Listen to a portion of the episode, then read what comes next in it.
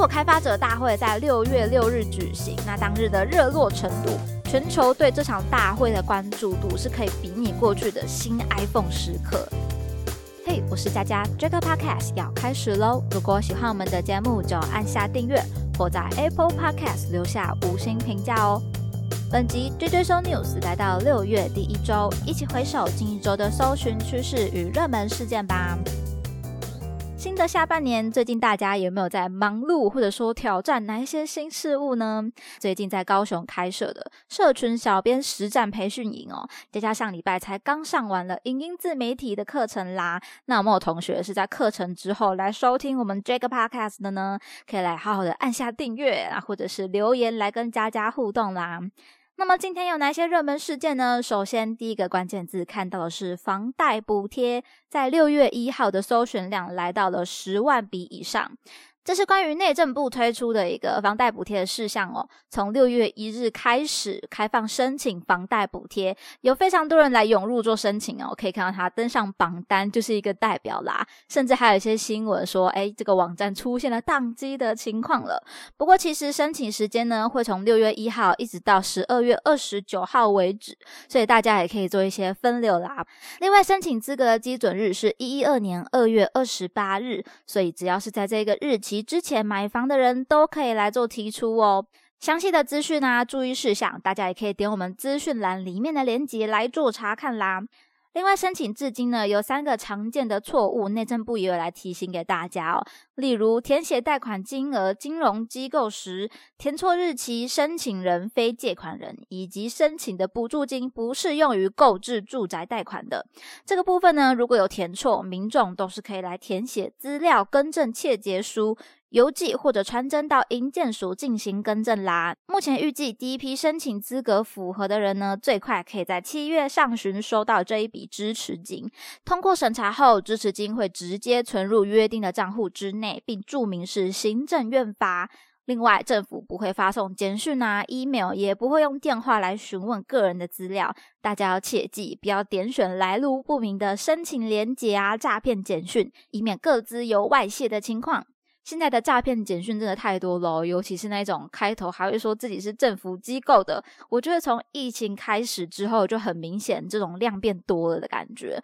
所以大家真的要提高警觉啦，连接啊资料都不要随便的点击或者是提交，记得分享给你自己的亲朋好友，不要让自己的亲友们受到这一些诈骗简讯的迫害了。第二个关键字看到的是蔡阿嘎在六月三号来到两万笔以上的搜寻。我觉得大家应该很多人都知道这个事件啦，沸沸扬扬嘛，不管是新闻还是说社群之中哦，毕竟也是曾经台湾很红很大的 YT 创作者，算是元老吧。虽然说近来比较没有听到他的声音了，然后一爆出来就是这样的坏消息，拍的是日本最难吃的五家连锁餐饮店嘛，觉得不是不能理解他为什么想要做这样的主题，因为大家都拍好吃的，那也许他想要跟竞争者做出一些区隔，才做这样的选材。那事件引起这么大的回响，我认为有几个原因啦。那因为我看到事件的时候，其实原本的影片已经下架了，所以不太确定影片内蔡阿嘎他们的用词是如何呢？但我想食物好吃与否是真的很看个人口味，很主观的。有可能他是真的觉得不好吃，但如果他的措辞很主观、太绝对的时候，就会引起比较多的反感。毕竟是连锁餐厅嘛，他还是有他一定的支持者的。我们一般看美食 YT，他们在拍影片的时候，像这些推不推荐啊，好不好吃，其实多数都会在后面补一些说法哦，类似于说，诶，或许你们会喜欢，或者是诶，这个口味呢比较不符合我个人，但是大家也许可以在自己做尝试、自己做判断等等，稍微综合一下自己的说法，不要这么绝对，尽量中立的去说一些像口感啊、味道、价格去做一些比较跟形容，然后让观众自己去做一个参考。所以第一点是他们的用词是不是有太重的这一件事情，就很有可能来引起支持者的公愤啦。何况连锁品牌呢，大品牌是不会放过你这样说它不好吃的。第二点，我个人其实有看到像百灵果凯莉分享的一个观点，我个人蛮认同的啦。嗯，他说到，因为台湾人很喜欢日本，所以这样的主题呢，大家更会骂翻啦。不知道大家觉得这样的说法如何呢？可以也来留言告诉我一下你的观点是什么。我其实还没有去日本玩过，没有真实体验到日本到地的味道是如何。那像蔡阿嘎这次跳的主题是连锁店啦，我个人认为，如果它的拍摄角度是同样的品牌，在不同国家的味道是不是一样，切入可能还比较好一点。或者换一个方向来拍日本美食的话，谈以台湾人的口味来吃，可能不能接受的食物有哪一些这一类的尝鲜，说不定还好一点。这个感觉就会很像有很多外国人来台湾吃米血啊，吃皮蛋臭豆腐，就会有一脸不能接受的样子。这种不喜欢的角度，应该就比较不会引起公愤了。它的整个走向就会变成是：诶，台湾人很好奇这个食物究竟是什么味道呢？然后日本当地人就会想要出来为自己的道地美食赞虾，或者教大家怎么吃之类的。应该整个画风就会和谐很多啦。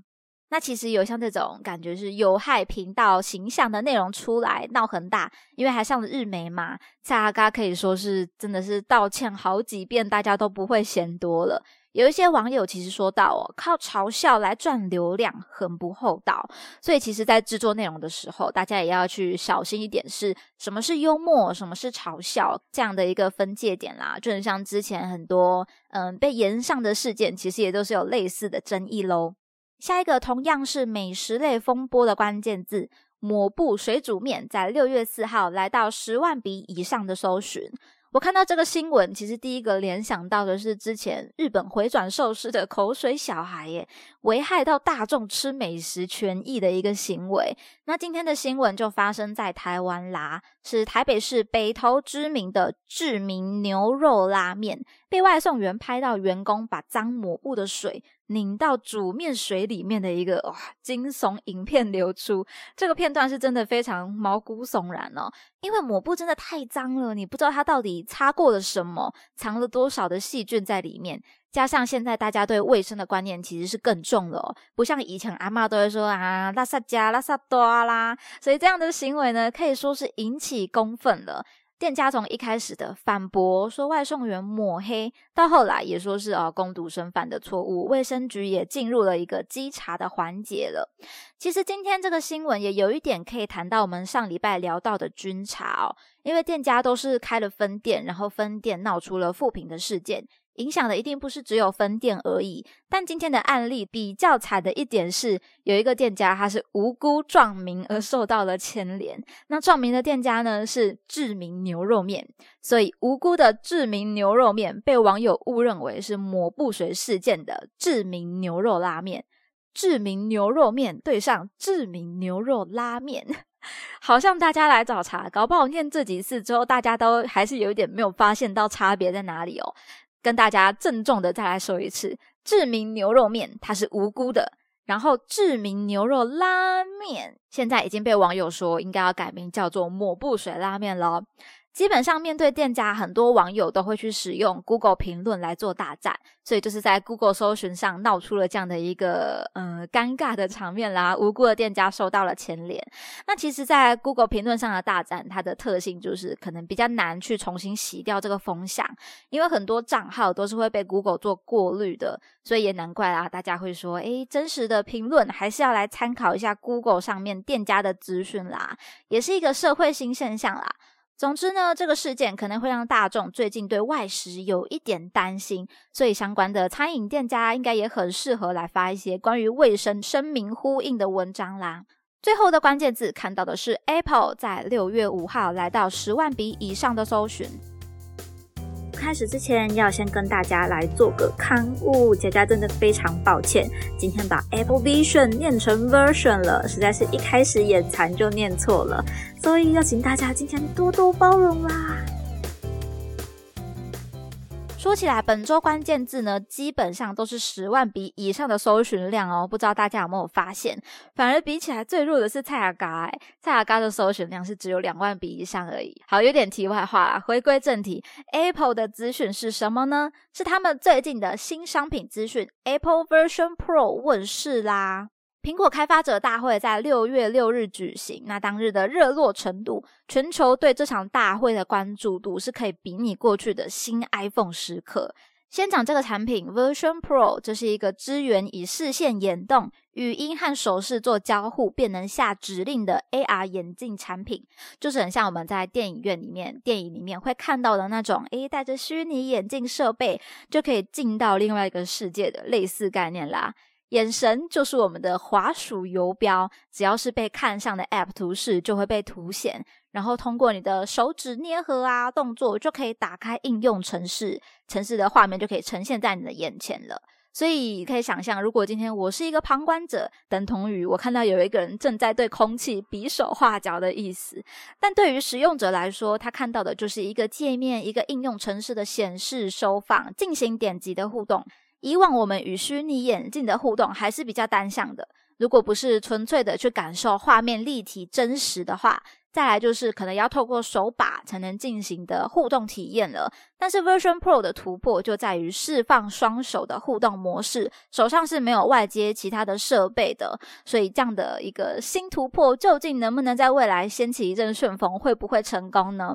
我个人认为，可能一近期来讲，还不会一次达到最佳的效果。另外一点，目前商品试出的售价是三千四百九十九美元。大约是新台币十点七万元，算是蛮高价的商品哦，所以成本上呢，还是需要来获得控制的，才有可能会像 iPhone 有一样的扩散力啦。另外还有其他的隐忧是在新闻里面有提到，关于商品的重量会是如何呢？戴起来的体验感究竟会不会是舒服的？头会不会很重？不过，虽然市面上有一些担忧的声音啦，还是可以去肯定的是，科技会持续的来做突破。问题只在于还有多久还可以做得更好的方法是什么？那这样的趋势呢，也是值得我们去观察的啦。或者说，不管是经济啊、市场、消费者的观点是什么，我们都可以来观察一下这样的趋势，来做一些向前跨步啦。那么今天的内容就分享到这边，听完节目欢迎留言你的任何想法。佳佳也会一一的来回复哦。